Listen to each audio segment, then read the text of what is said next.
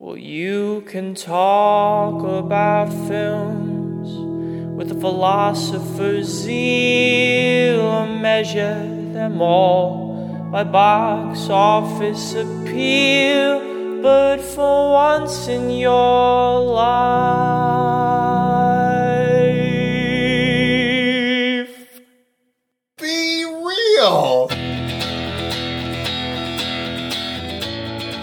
Welcome, one and all, to your movie reviewing and reappraising podcast. The podcast's name, of course, is Be Real. My name's Chance Solon Pfeiffer. And I'm Noah Ballard. And, buddy, I don't even have any, like, uh, wordplay or joke or pun for the beginning because I feel like these movies took them all, A, and don't deserve them, B. Yeah, this week we've gathered to talk about uh, Toy Stories, but we're not going to do Toy Story because, like, Toy Story is amazing. Yeah, the off brand Toy Stories. Nobody was, nobody's been like clamoring for a, a reappraisal of Toy Story. Toy Story could be a good baseline, though, for what these three movies we're going to discuss today don't get right. Right. Well, you've you've probably seen Toy Story, you dear listener. So let's uh let's keep going. Maybe yeah, maybe you haven't seen though. Uh, Small Soldiers, The Indian in the Cupboard, and Child's Play. I certainly hadn't seen Child's Play, and I s- hadn't seen, I don't think, The Indian in the Cupboard since its 1995 release. So let's go to the ethos corner because of uh, something that the shirt Noah is wearing reminds me of. Thanks. Thanks for doing this. Keep it real. Think slow. We should get through it just fine. Hello, Rider Donnie. Donnie, hello, Rider.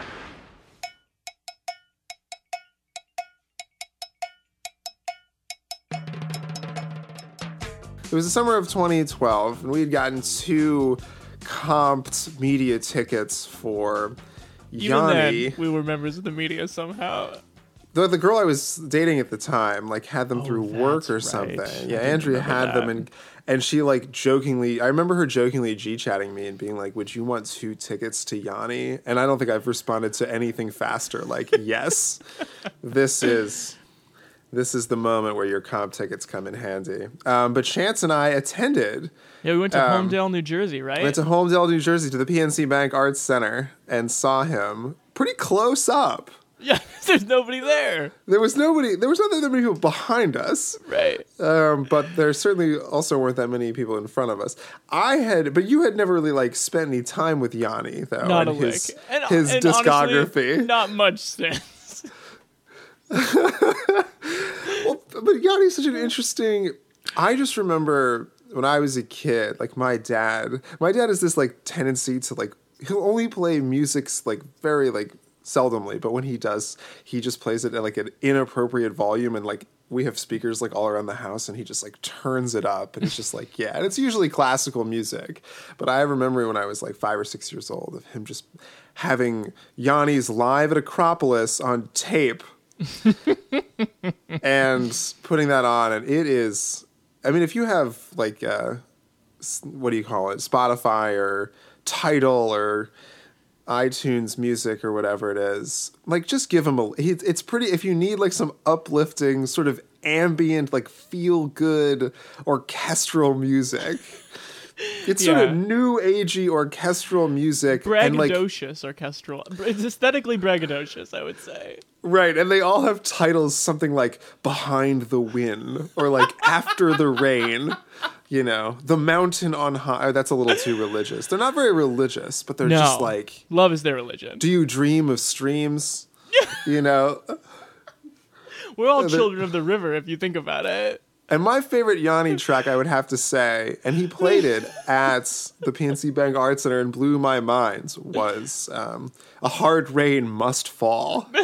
which includes two of the most incredible both bass and violin solos. It was an evening with Yanni, which Yep. is exactly what's printed on my current t-shirt with a full bust of Yanni underneath. The funny thing about that shirt, in addition to everything about it, is that while we got the tickets for free, you had to borrow money from me to purchase it because it was that like sounds like a Noah move. Yeah, I probably brought like 20. This is like right out of school. We were broke. And right? It was like yeah. it was like 35 or 40 dollars. Yeah. Thank you for Did I ever pay? I'm sorry. No, you definitely did. That was not why I brought it up. It's just funny. Okay. Yeah. I mean, Um. it's really aged into like one of my go-to like weekend shirts. Sure. It started out like a little, you know, when you buy a T-shirt, and it's like a little crunchy, especially one with like a graphic on the front. right. A large, large graphic of a Greek man's Right. head. right? um, well, after washing it, maybe what, 50, 60 times, Nice. it's now come to a point where it's very comfortable. Very and good. Kind of silly. Okay, let's run. We told people the films, Small Soldiers, Indian in the Cupboard, and Child's Play. Which one would you like to do first? Um, Why don't we start with Child's Play? I think the funny thing about Child's Play, which is the first movie in this Chucky horror series, which I think is six movies long, about this about this yeah. killer doll. Chucky is like a well-known. Well, that's what I like about it is that it, or uh, not what I like, but what I find interesting is that these movies, no moments from the movies, nothing from the movies is popular, but everyone, like a like a well-branded toy that you can't get away from, like knows the doll. So the funny thing about this movie uh, that I don't think most people know, I definitely didn't know, is like what is the Chucky doll? Like how does it come alive? And it starts with Right. the movie like basically cold opens with a cop coming around a corner and being like, "Sergeant, I've got the strangler," and you're like, "What?" And Brad Dourif is running, and instantly I was like, you know what? I bet Brad Dourif's soul goes into Chucky because Brad Dourif's such a creepy motherfucker. Um, but that is what happens, and I had no idea. So yes, you have to suspend your disbelief a lot. Yeah. right the hell Well, that's- away.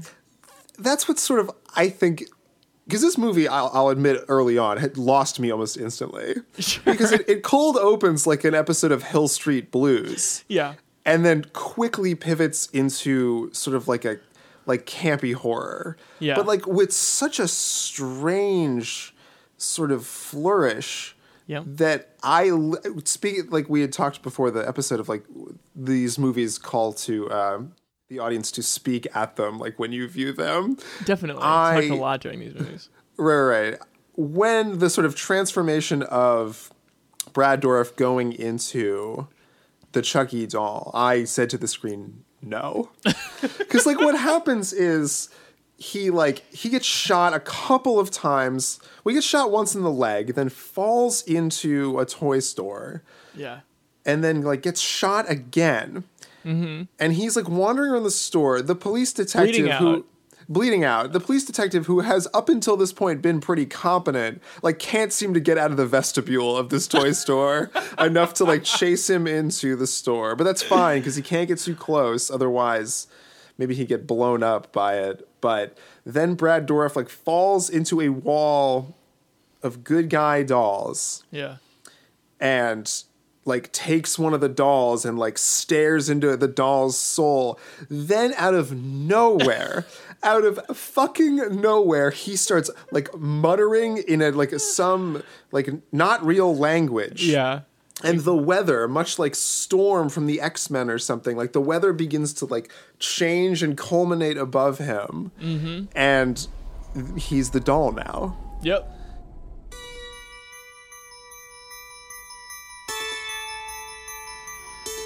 Everyone has a birthday they'll always remember. Can we open my presents now, Mommy? A good guy! I knew it!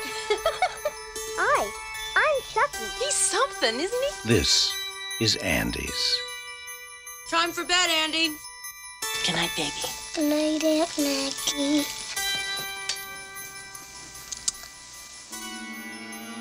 Good night, Chucky. This is an interesting one to start with too, because uh, you know all the other two movies, especially Small Soldiers, like have something to say about toys and toy culture. Right. And we've got a guest coming up who will speak well, this one does, I think. Does also it? speak to that? Yeah, because the idea that they're called good guys, and the idea that like, you know, Catherine Hicks, parenthetically the mom from Seventh Heaven, Uh-huh. who plays the matriarch in these films, um, or in this film, uh, she like has to jingle all the way herself to getting one of them That's for true. him for his birthday. Like I think it's a very like toy centric. I mean, they're basically the uh, the Turbo Men. But once it gets going, it might as well be like Death Wish 4 or something. It's like the dolls Oh, just kind of like marching around like the most dilapidated, horrifying parts of Chicago in the late 80s. Right. Uh, like trying to exact revenge. And like the fact that he's a toy has nothing to do with it. No. And the weird thing about it is like it's so hard to take the sequences where he's like interacting with like another fully grown human. The toy's not very big. Right. It's maybe like 36 inches off the ground. Yeah. You know, maybe even if it was filled with sand, it would be no more than 10 pounds. Uh-huh. And for some reason, like it has like the the torque to like push people out of its way. Demonic torque, man. and it's kind of like it's definitely campy. That's what they're going for. But like, let me put it to you, Chance. Isn't it kind of funny, like to see Chucky like stab at the guy with his little knife when he's like trying to drive the car? But like, still, like the most he can do is like puncture him from beneath or something. Yeah, that's the camp that I imagine gets more played up as the series goes. Like, not that I've Sure. seen them or not that I probably ever will. But I read all the synopses for all the Chucky movies after I watched this, and like, yeah, they don't get much better like in what their like setup is. For Right. like, why is this toy running around murdering people? That doesn't make a lot of sense. It's just possessed by uh, Brad Dourif, apparently a famous, fam- the Lakeshore Strangler, they call him. Um, Which you texted me earlier. The, so the setup to the movie too is like he has to seek his revenge because like his serial killer accomplice like Yeah. drives away the van. As a And, like, rule, that's the- famous stranglers do not have partners. Right. It's like it was like Ocean's Eleven, but for like murder. yeah, for guys with ponytails strangling Oh people in alleys. Yeah. We gotta get the band together and choke some people out. Right. Um, it's a it's it's a very that's that is my problem with this movie. Like it's a very flimsy conceit. And really no like moral reason to have it be a toy. Right. I think that's more what I meant when I say it doesn't have much to do with toy culture. Is like this movie doesn't really have any commentary other than like, wouldn't this be creepy? Yeah, where the other movies are like poking, yeah, at corporate sort of greed, and I would say Indian in the Cupboard, you know, its only goal is to be like, remember when you were a kid and toys were magic? Yeah. yes. you know, kind of thing, which is like fine. Um, but yeah, this one is so far to the like something you held dear is fucking scary. Yep. it's a toy. you know, it's it's just like it's still in the same realm as like deathbed, the bed that eats people. Because it's pretty simple, right? Like this doll just like wants to trick the kid and kill the four people in the Oh, movie. Yeah, because the setup becomes once we figure out like because you're not really sure like why Chucky exists, right? For like a lot of it, and you're like, oh, he's there for revenge, Yeah. but then he like doesn't want to be a doll anymore, so he goes and like finds like that Caribbean Well, guy who we've not been introduced. That's by far the funniest part of the movie to me. Is like it has to stop like two thirds of the way and be like it, it. It presupposes that a man taught Brad Dourif's Strangler character voodoo in like an honorable way, like an older Right. Creole gentleman living in Chicago. Right. And Chucky comes back and he's like, John, it's me. And he's like, Chucky, everything I taught you, you've perverted. And it's like, what? Why? This is just a man who wanted to use voodoo magic for good in Chicago in the 80s? You know, this movie kind of reminds me of in its setup is sort of. uh Did you see the new X Men Which one? Last Stand? Apocalypse? Oh, no. Oh, no. Well, the the apocalypse character like has this thing where like he like mind melds with people, and then he like goes into their body and takes their youth, but also like brings all of his powers with him from the last body. Mm-hmm. So it's sort Sounds of like, like, a, ha- similar. Sounds like a handy power. Yeah, it's like a power he is. He eats other people's powers. I thought it- Anyway, oh, but the other thing, we- reason we brought up that scene is like the doll is turning human slowly, like unbeknownst to the doll, right? right. Which is creep. Did you notice its hairline started receding? Yep. Because it's apparently it's like turning into like an older man. I, di- I really didn't care for that. well, it's living at the life expectancy of your average doll. Oh yeah, Which is sort of Is that how you read interesting. it? I think that's a very generous read on something that like was luck at best. Literally just the costume. Well, it's interesting because like not only is the costume I'm sure deteriorating, they also need to have him do more complicated stunts. Yeah. Like as the like the movie progresses leading to the climax. So they like have to at some point put a person in the suit where Mm-hmm. some shots like there's not a person in the suit, they're like it's on a string or something Yeah. But at some point they need to put a man in the suit so they need to like slowly make it more human so you believe by the end of it that it is like a but the effects are pretty good like i'm Oh, they're I- decent. yeah. i'm in like the chance solomon pfeiffer school of thought where like if you show me like bad claymation and like shitty but practical effects like i will buy in so much harder than i will with just like shitty digital Yeah, you can tell they didn't have a lot of money and they made the best of it. But i think for the for the money this is the kind of like genre picture that's like like thumbs up Yeah, I guess. The other thing, can I bring up something that I that I hate across Sure. all of these movies? sure You have a lot of child actors, but Uh-huh. you have a lot of people kind of forced to act poorly with inanimate objects. Right. But not only are- specifically a doll. Not only do they have to act with dolls, they then have to act like they're not able to repel what the dolls do to them, making it a doubly sort of unbelievable performance in all three of the movies. This tr- genre also has the unfortunate like side effect or maybe symptom of the really annoying boy lead. Oh, yeah. Like they all have them and this this boy in particular like I think maybe he is the most interesting performance of the 3. Can I say that? I 100% agree. But you see him like becoming sort of desensitized to like violence or like Yeah. realizing when like a, a a cause is lost in sort of like a sad and like frightening way. That's true. That's a good And for point. that I'll give this movie some credit. Sounds like we're about to get to a rating. Should we before we do that, should we remind the listeners how we how we do this? Yeah, good, good, bad, good, good, bad, and bad, bad. Let's explain them. All movies and most of life can be described with our rating system. The four categories are good good, bad bad, good bad, and bad good. The first good or bad refers to intellectual quality. The second is pure pleasure. Good Good is easy, things that make you feel smart and happy, and that for both reasons you'd want to do again, like watching The Departed or Jaws or calling your pal to do a podcast with him. Good Good movies make Noah say, Love that. Bad Bad is easy too. Things that bring you neither stimulation nor joy. Basically, you just wasted your time. Things like watching White Chicks or Wild Wild West, a conceptual double album of Christian pop punk. Bad Bad movies make Chance say things like, I hated that.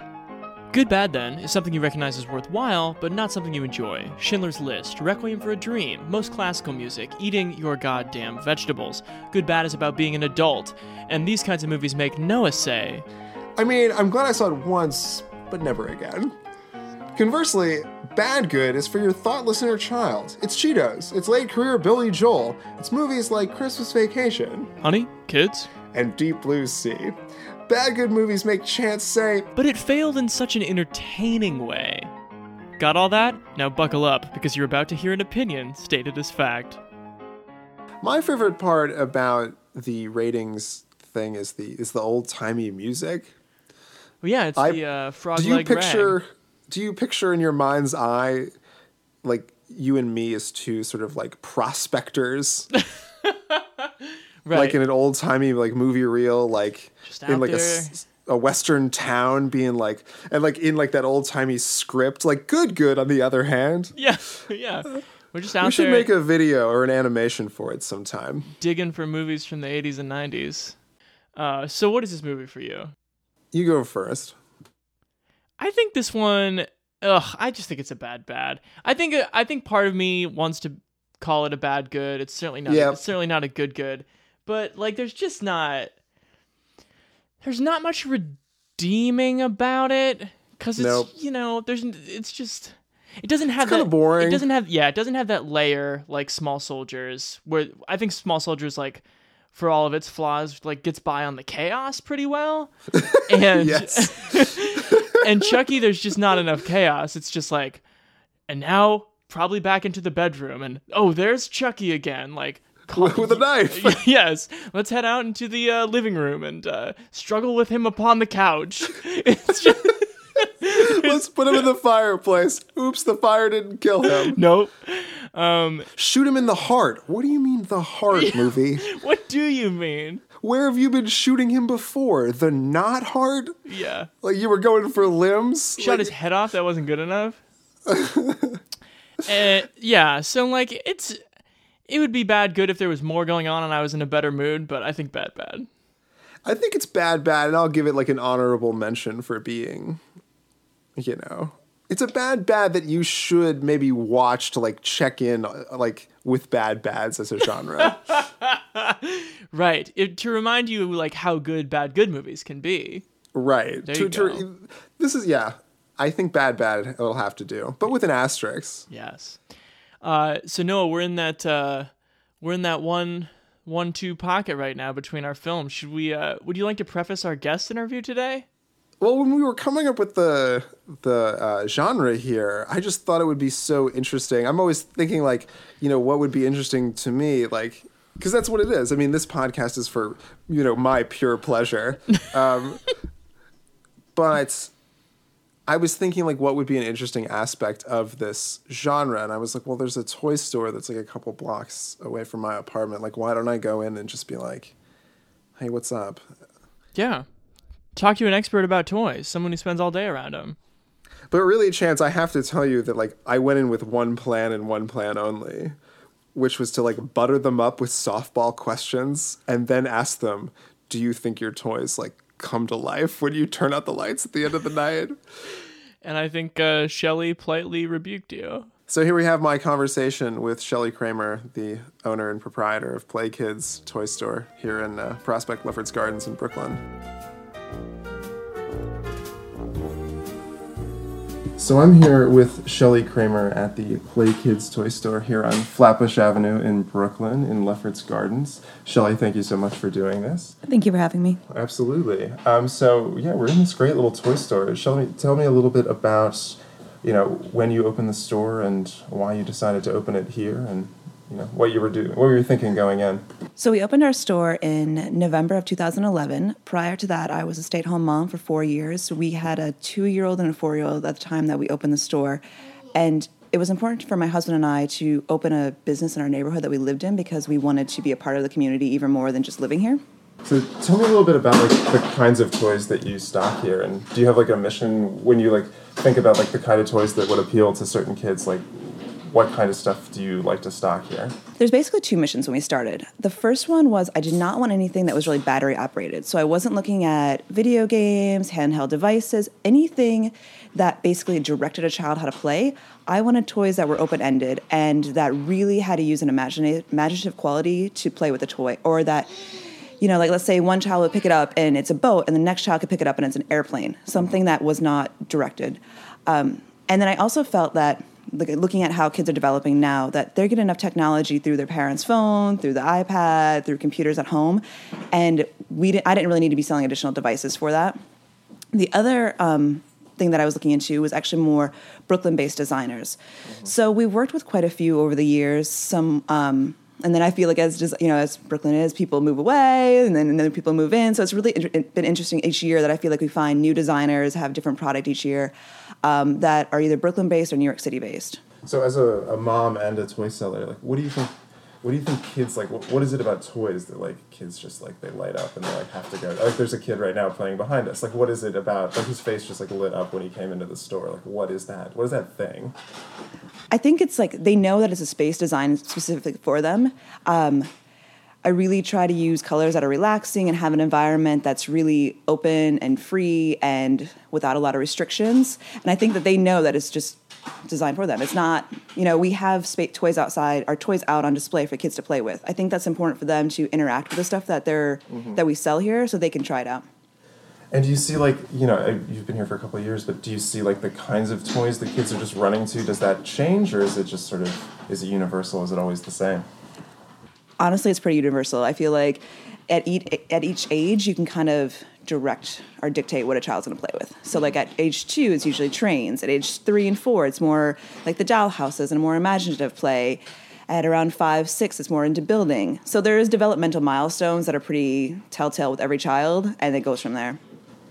Where do you think that that idea, like the the movies that we're doing this week, are focused on um, like toys that sort of come to life? Like, where do you think that comes from? That idea that like you know we sort of wish that like these these inanimate things sort of like come to life. And do you sort of you know do you see that like with the kids that come in here? I see it with the kids that come in here, but I also go from my own experience. When I was little, I played with toys for hours, and all of my toys had personalities and stories.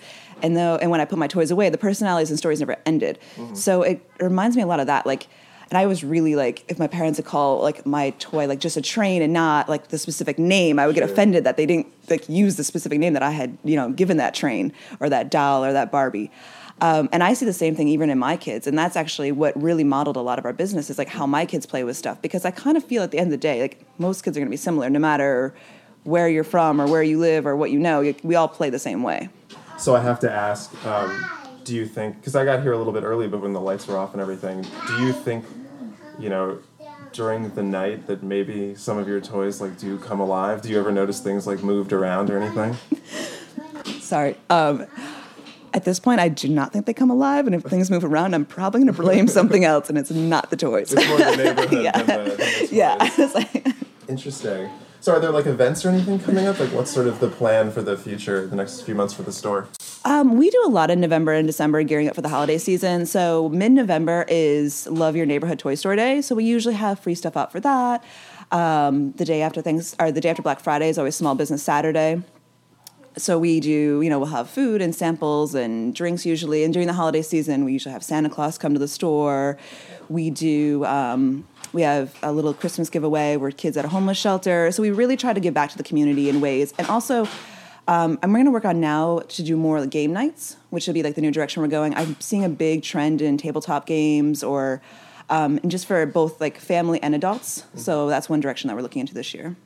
That's very cool. Um, anything you want to add about, you know, the neighborhood or the, you know, the things that you see sort of happening in the toy world, or anything that you think is sort of interesting for our, our listeners to know about in the in terms of, you know, what a toy means. Um, two things. I would encourage anyone or everyone to open a business in their neighborhood. It's been a really great experience. I feel that it's given me a different aspect of our community and of our neighbors, and it's really great to really know your customers. Uh, and the second thing is that in the toy industry, there's definitely like the trend of retro is still continuing, and um, seeing a lot of technology-based toys that are more like geared towards coding and stuff like that, but not su- like it's still like hands-on, which I appreciate. It's not just like sitting in front of a computer typing away. So I'm looking at more stuff like that that um, I feel like can teach kids skills that they're going to need for the future, but that's still not encouraging them to sit in front of a computer for hours. Sure. Do you think that I mean that there is like a lot of importance like when you're developing to be able to like touch and feel things and put things together and stuff like that that you can't get from a, a computer? Oh, totally. I feel like, I mean, it's the whole thing of like, why are the classic toys classic? Like a stack of building blocks, like you need to know if you build it so high, it's going to fall. Like you'll never get that from a computer. Like you need to know that, like how to snap things together properly, how to zip up a zipper properly. It's like these life skills that like you just can't learn sitting in front of a computer. Yes, there might be an app where you drag your finger, but that's not really how it works in real life. Right. Well, Shelly, thank you so much for doing this. Um, I've never really thought about like the side of the toy store before. um, you know, uh, you have to let us know though if you do come in and there's like toys running around and uh, something like that. But that would be interesting. But thank you so much. We really appreciate it. Um, and everybody who lives in Brooklyn should come down to Play Kids and uh, check it out. It's great. We're at 668 Flatbush. Okay, where do we go from here, buddy? So now we have some toys that I think I think it makes sense to do small soldiers now, which are toys that are still hell bent on destruction, but like let's bring in Joe Dante and see what he can do and make them like a little less like creepy but like not any less violent and let's add like a swooping children's movies sort of commentary on corporate America. Absolutely. That's uh, Joe Dante, uh, director of such films as uh, Gremlins, The Burbs, The Howling. Did you watch The Burbs? Did we watch The Burbs? No, but you did. I watched The Burbs. This movie is strangely the same movie as The Burbs, except it's not like weird neighbors. It's these toys. Yeah, because you've got that suburban like satire going on. But for the yeah, and for the most part, it's dealing with suburban satire, and it's dealing like just set wise, like on one street in one anywhere American town. So to synopsize this movie, I texted you the first five minutes of this movie are possibly the most '90s five minutes ever filmed. Oh yeah, You have a showdown between uh, uh, geeks and a and a guy in a suit. Uh, Jay Mohr, David Cross, Denis Leary is their boss for Globotech. There's instantly a driver who uh, paints the picture between um, you know sweeping corporate globalization and and the dying independent stores under their foot. Uh, and it's just like a lot of '90s characters, some fast talk. It's this movie is deeply of its time and interesting for it. absolutely. This movie is. What I love about the, this movie is like, and what I love about I think Joe Dante or whoever just sort of like was the spirit behind this movie and getting it off the ground was that it's hysterically and cynically so against like corporatization of any kind, but then it also knows that you're going to see this movie with your kids who are then going to buy a ton of small soldiers toys and merchandise. Yes. So it's both like deeply critical of this system of like how toys are marketed and then does it if not in a worse way marketing their own merchandise. Artistically this movie kind of like rips you off the check that Denis Leary rips off and pays people with at the end. It's like you're in the bag. I hope you enjoyed it. Right. Um, Because even with like the the corporate humor, that's really just for the parents and not for the kids who are just there to see the extended commercial of the action figure they're going to buy 90 minutes after the movie lets out. yep. Um, It's it's a long commercial for that thing. Yeah. And I remember like watching this movie again, you know, even from it movie like has commercial for the toy, not unlike the way it was actually sold in the actual movie. Yeah. And that's sort then of how Denis it Leary starts. says, "Wish we could have done that in the commercial." As if to say, like, what a great commercial that was for the kids. Right. oh my god. Um. So what? but hap- like you said, it's deeply like of its time, and it's so unapologetically a commercial for the for these toys yeah. that it almost finds its like weird sort of balance, mm-hmm. and like almost becomes like a coherent and sort of like well put together movie. I would say. Almost. Whether or not it's pulled off, but I would say like the structure of this movie and like the highs that it hits. Yeah. The narrative structure of it, like it makes sense in a way that certainly beats Child's Play on level of plausibility. Oh, definitely, and just level of entertainment. Because it's closer to like the Terminator than it is to like Freddy Krueger. Major Chip Hazard reporting for duty, sir. Wow, voice activated. Commandos, team pick. Town dog, soldiers. Brick Bazooka, ready to spring into action. Butch Meat Hook, prepared to go to distance. Nick Nitro, demolition. Kip Killigan, sharp as a razor. You are the best of the best. Heartland Play Systems. I'm having trouble with the Commando Elite. It's like they're alive. Let's roll some armor. We got us a war to win.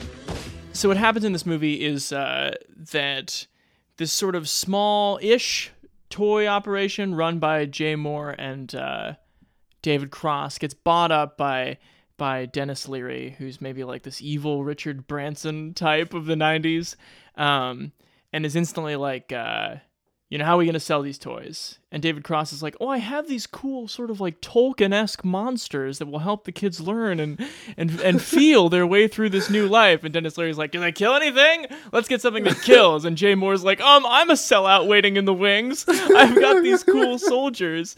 And like he shows him a demonstration where it punches through the box, and Denis Leary's like, "Can it actually punch through the box?" And Jay Mohr's like, "Um, of course not."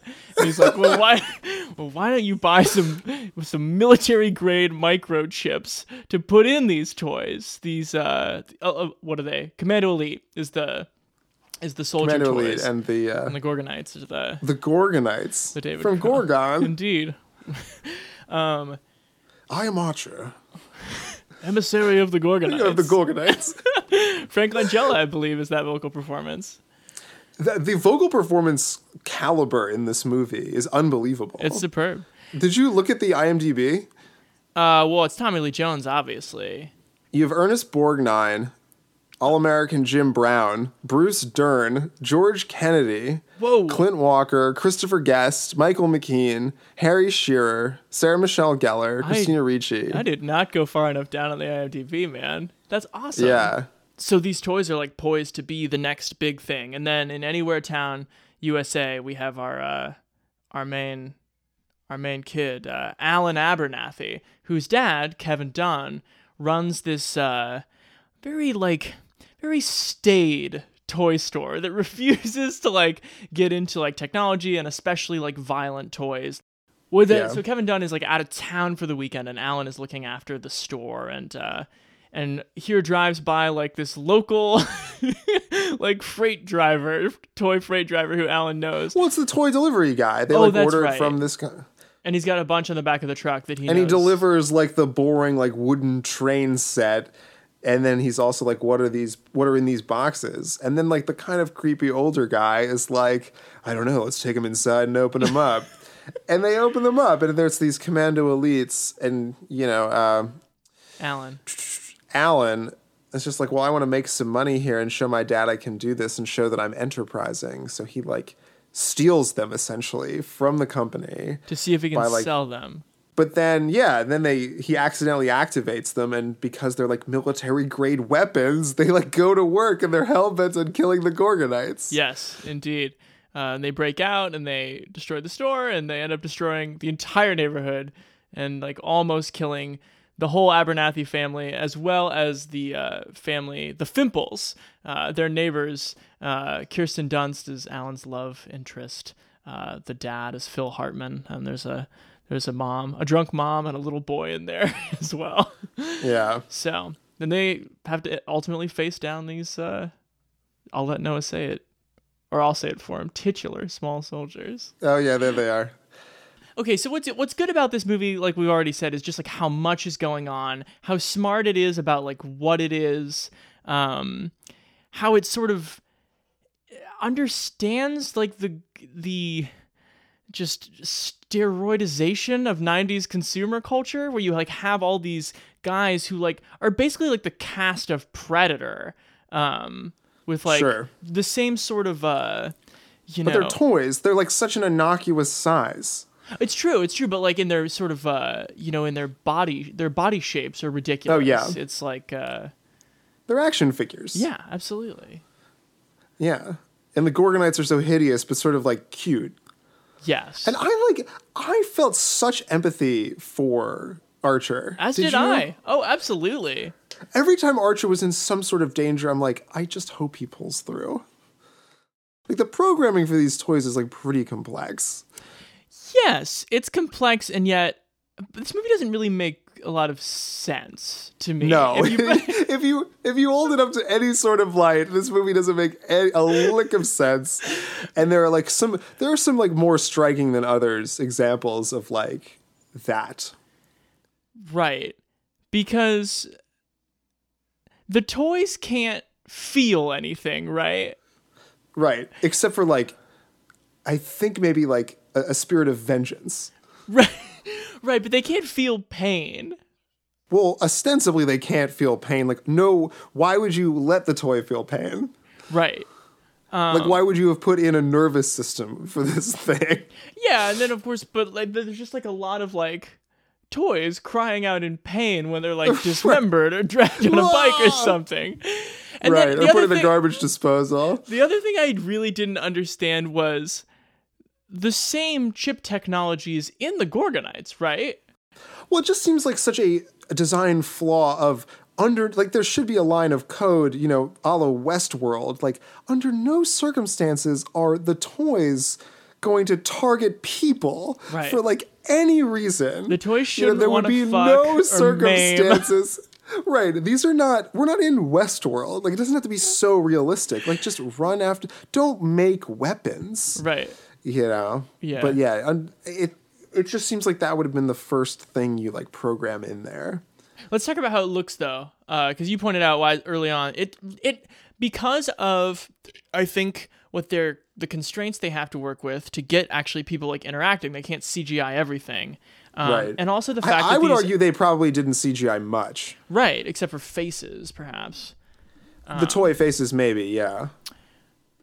Because of that and the fact that like these are supposed to be sort of mechanical things anyway it looks really good It does look really good. Well, that's the thing. Like, they didn't need to CGI like the sort of Frankenstein lawnmower and this thing, like the one of the toys riding it. You just like put one of the toys in there with like a little motor in the inside of it, and then like pull all the way in You- on the camera yeah, you pull all the way into the camera and have it on an RC car like c- remote control. yeah like and it looks good because like it's so quick and there's so much of it. I mean, at one point it looked like Mad Max Fury Road with like all their like weird tricked out like lawn equipment thing, like, just like rolling down the hill towards this bike.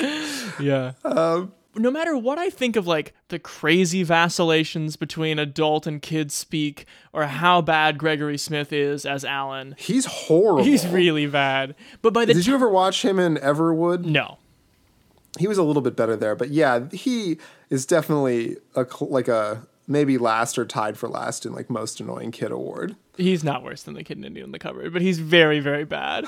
Um, but Kirsten, Dun- Okay. Kirsten Dunst is, is good. Kirsten Dunst, I'm so I was so watching her here and being like 16 and being like you're you know knowing in like seven years you're going to be like a major major movie star, but here I need to pretend you to pretend that you're really feeling this sort of like vindictive joy about hitting Barbie dolls with batons, and she does it. Yeah. she does a good job. That's what. Um, that- but when it builds to the war that you're talking about, yeah. that's a good set piece. Yeah, and then it's like a good one too, where they're like, you know, the mom gets to play a little tennis, Mm-hmm. and uh, you know, the dad gets shot with the corn like holders in the leg. It has that Home Alone sort of inventiveness to it. Yeah, You know, where somebody looked around a kitchen and looked around a garage and it's just like, uh, what kind of like uh, violent but not too violent stuff could we do with this? And the stuff they came Yeah. up with is pretty entertaining. yeah. Let's set our studs to stun, Yeah. uh, not kill. Oh, that's funny. What I like about this movie as compared to like a um, Child's Play Yeah. is that you know one of the Child's Play like things is that like no one ever believes that the toys are alive, Right. Or that the toys are alive. Where in this one, like they're very alive, Yeah. and they like don't get. I mean, they like are stealthy. But they never, there's never a moment where they like freeze and like pretend that they're just toys. Well, what you're talking about is plays into the sort of the brilliance of the Joe Ta- Dante comedy and how he's positioned them is that like it's not that these toys are evil and trying to trick you it's that they're programmed to do one thing and when they have like a single track mind comedy ensues because they respond to people who are complex in like one single kind of automatonic way and that's funny Right. I mean, there's some pretty big like. Were you sort of bothered by the, the sort of technology jump when they're like they turn the Barbies into that just seemed like a weird out of place scene. very much so These dolls like don't have like they're not gonna they don't have like a system to plug into. It's not like they were just peaceful live action dolls up until this point. They like Right. didn't have they, they were Barbies. They don't have like like motors in them. There's nothing Like, in how do there. you- there's nothing in there. So like there's all these shots then with like the Barbie's melted head and you can see like the chip coming out of their brain. It's like it's not like they had like it's like they just needed a brain and then they would have come alive. You know, that was sort of where I drew the line in terms of plausibility. Well, yeah, this is that's a symptom of the problem that I ultimately have with the movie. It gave me a little bit of like, got a little bit of Roger Rabbit in terms of like a movie Sure. trying to talk really dramatically in two different voices to people in the audience, and where something like Toy Story, in its cuteness and its generosity of spirit, is really good in the Pixar model of appealing to everyone in the crowd. This movie sort of like manically swung between like insane sight gag for the kids and then just like uh, and then an, an insane clip of like references for the adults just like sort of like you know the the toys screwing up uh, like famous generals speeches and quotes from apocalypse now um, and just kind of like making fun of like catchphrasing 80s action stars. And i found that to be just like i don't know like it was attacking two different sides of my brain instead of just kind of Well, it becomes like a weird, almost. I mean, it's almost like that that one toy in the Gorgonites like is a microcosm for the movie. It becomes like a weird sort of Frankenstein film yes of these like horror montages, then mixed with these sort of like '90s co- like action comedy kind of stuff. Mm-hmm. And it ultimately, like, I'm not sure what this movie is. It's a mess. This is a crazy movie. If I were more daring, I would try to make an argument for good good, but I'm more comfortable just saying like it's a great bad good. Right. I have to totally like at the beginning of this, I was like feeling something growing in my chest. I'm like, you know what? I'm gonna go for good good. I feel and the more hot we take talk, steaming inside me. I did feel that hot take coming uh coming up to but I you know, I swallowed it like about halfway through and decided that yeah, I'll agree with you. It's it is a most glorious bad good. and it's on Netflix right now, by the way. We should have said that earlier, but like check it If out. you're if you're looking to kill 90 minutes, it's it's pretty unbelievable. Because I think I always thought this movie was like trash because of I think what you were talking about, like the the materialistic implication I always took from it. Like this is a movie about army men being violent, trying to sell you army men, but like there's a lot of funny observations in there. Yeah. Should we go to uh 1995's The Indian in the Cupboard?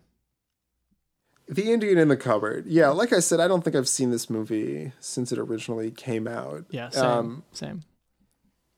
it is a movie that is only a premise. Uh-huh.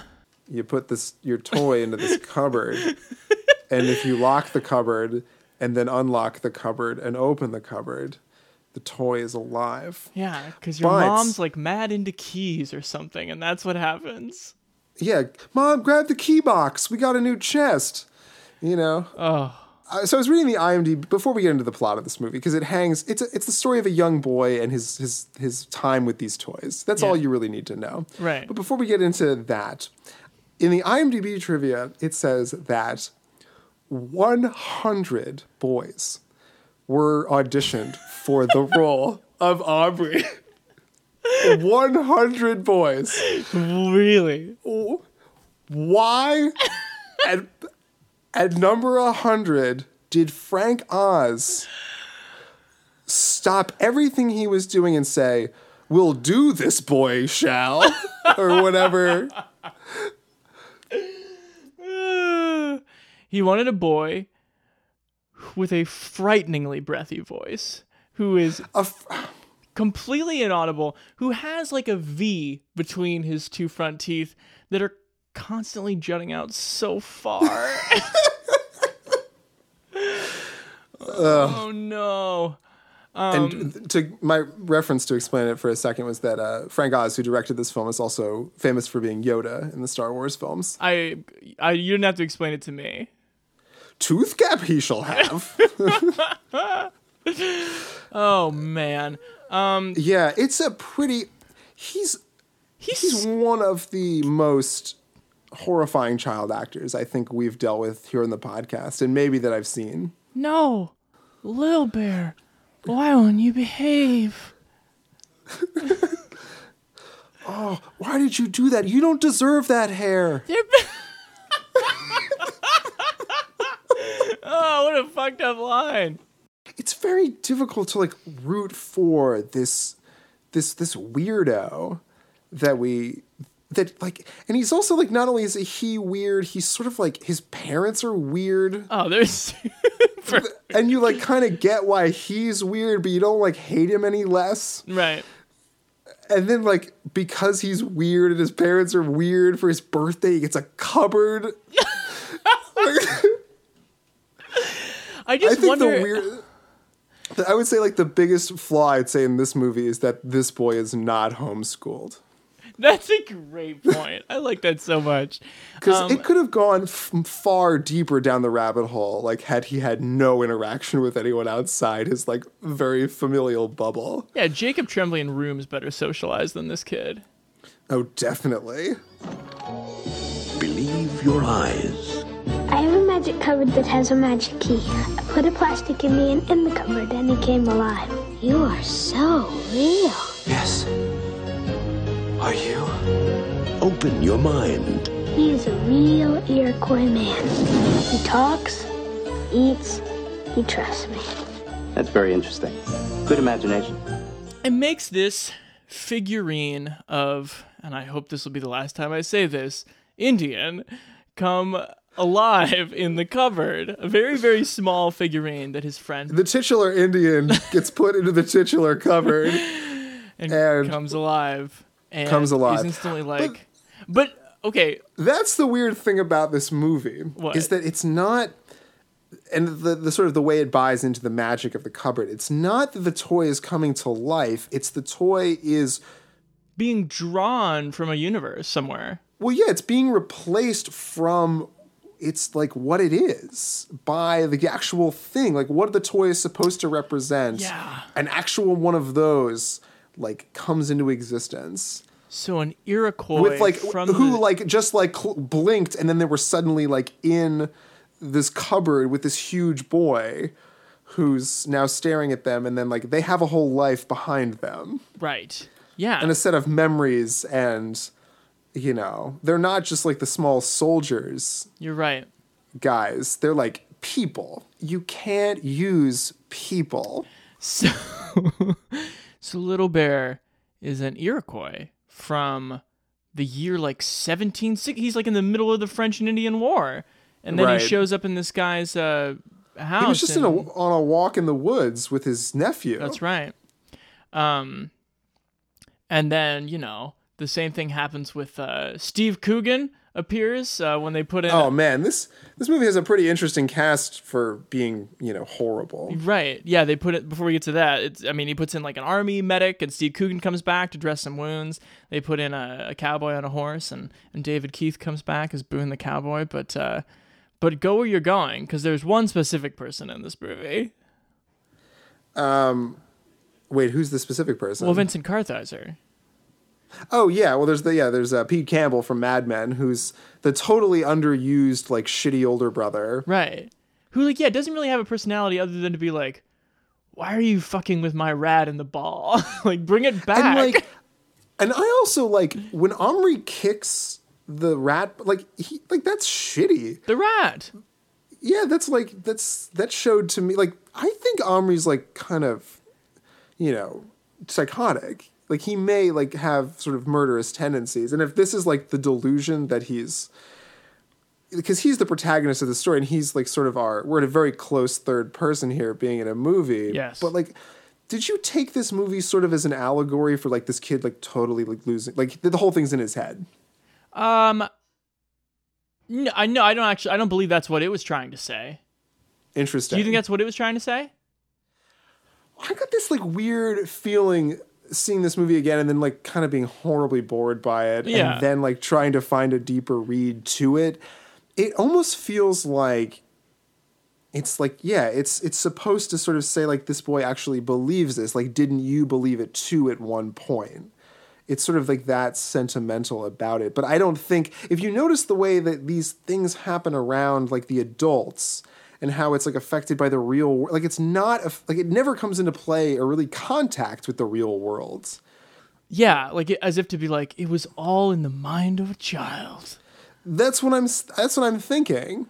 That would probably make it a better film if that were a little more uh, drawn out in some way. But it, there, yeah, there is something weird about when you raise the question of like, why on earth did Frank Oz like pick this incapable of a child actor? I wonder if he did sort of feel like I need someone who has like moons for eyeballs. Like I need kind of like a weirdo to make you feel like this sense of alien wonder that's alien to you now. I was like prepared to make a case for this movie being either like creepy or like racist. And because just nothing happens in it, it's hard to like go either way with it. Yeah, that's an interesting point. It, it's just so inoffensively. It's it's sure it's tone deaf, like of course in its title. Yeah. Um, you know, it's just a product of its time, unfortunately, and like the source material it came from, which is a novel. Yeah, I mean it's really too bad that like we consider an ethnicity of people a like genre of toy, like cop or, or soldier or something. But Right. that's what it's going off. Right. So, but if you can get past that, like the, its message is like a pretty sort of charming and inoffensive, like, you know, the Native Americans had some good points. Maybe we should uh, listen to them. End scene. But did you not find it just incredibly weird? And considering that nothing happened, like just an, a, a strange reach at the end when Little Bear goes like, and the Iroquois are still a great people, right? And they have this like ex- again excruciating like look at each other, and the little boy's like, "Yes, you are great people." And Little Bear's like, "You know what I fucking meant, kid. Like, are we still around?" And he's like, "Oh, I'm sorry." and it's like, eh, wh- wh- why did why is that in this movie where like the little boy has to tell him that like white people are going to like destroy his people's way of life in the succeeding 200 years? Why does that happen? It's unclear. But it's also like the biggest like swing this movie takes politically, right? It is. And it, happens in the last 40 seconds. Right. But that's the thing too. Like it I don't think it earns it. So it like just becomes another like weird, ridiculous thing about this movie. Yeah. And this movie also of all the movies, this is the one where like I just didn't understand the why. You know what I mean? Yeah. It's just like if he doesn't want to be there, send him back. Um, if you don't want the cowboy and the Indian to fight each other, uh, put the cowboy in the drawer and actually close the drawer. Um, if you don't want the rat to eat the to eat little bear, go to a different room. Like I didn't understand. There's so many like if you don't want two inch tall toys to kill each other, uh, you know, don't let them. What? Right. Uh, immediately send one of them back. Yeah. Put it back in the cupboard. sense. This Right. didn't make sense. But I'm an adult. I've forgotten this manner of of This thinking. Well, it's also like this weirdly kind of like, why are we holding toys captive? Kind of like, it, it almost treats toys like you never you never realize. Like it's sort of like the you ever seen the brave little toaster? Mm-hmm. You know, it's like your toaster has feelings and your vacuum has feelings. You shouldn't throw away any of your things. you know, this is sort of even worse. It's almost like you shouldn't go to the zoo because like these animals should just be free, kind of thing. It's like don't buy toys. Toys should just be roaming the world, you know, in their normal timelines. Which doesn't make sense. Which doesn't make that's not that's not a feeling to have about anything. Um, so this movie, you know, all due respect to Whimsy, is a bad bad. but way badder bad than uh, Child's Play. Yes, Child's Play is almost bad good. This is a hard bad bad. So what did we learn about toys this week, Chance? Well, I think what I learned about the genre, at least, is that part of the reason Toy Story is so great is because Andy is also uh, computer graphics. And the reason you love him and his connection to the toys so much is because they all exist on the same frame and they're not like some weird moon faced kid acting with nothing. I think like more props for Toy Story in that sense. Uh, more props for Toy Story for like, you know, shelling out for like voice actors like Small Soldiers did. Yeah. But like I'd have to say like Small Soldiers of all three of these movies is like the most interesting. Oh, it's easily the best and most interesting. But it's definitely like not great. It's not Toy Story great. What about you? Toys? Uh, I miss toys. I miss playing with like my Batman stuff. I was thinking about my Batman this week. Sweetheart. And It's been such a pleasure to to talk about other Toy Stories with you, Chance. And to meet members of my community also interested in toys. Absolutely. Um, if you want to hear more episodes besides these, uh, you know, these apocryphal Toy Stories, head to uh, BeRealPodcast.com and you can find we're on a pretty cool run of guests. We had uh, a local Portland Portland film critic talking about Charlize Theron last week. We had uh, a friend of the pod, Joe Kozel, talking about Chris Nolan movies. Or uh, in our in our War Rescue movies episode, we had uh, uh, Noah's friend and client Nick White on talking about the Big Six. So our back catalog looking pretty strong right now. Yeah. And if you want us to continue getting great guests like this, if you get a chance, just go onto the podcast page, give us a five star rating, say these guys are funny. Thank you to all the people that have already done it. Um, Yeah. But yeah, the more reviews we get, the more inclined people when they search us to say yes to an interview. And that keeps our content interesting. So. and keeps us ambitious. So thanks in advance. My friend, Sir. Uh, you know, I just still I don't want to make you any don't jokes. deserve hair that good. What did that refer to? It was when the kid robbed him, and he like And took his he had, like, a change, very- and he he had the haircut that like most. It's the haircut that most professional baseball players have right now. It's like a lot on the top and like nothing really on the sides. Right. And yeah, and for some reason, uh, Omri was like, "That's the, the jerk store called, and they're running out of you." Except his was, "You don't deserve a haircut that good." Oh man, yeah, truly these movies really took all our jokes. Uh, Yeah. Okay, buddy. Talk to you later. Until that glorious moment. I guess I'm a toy that is broken.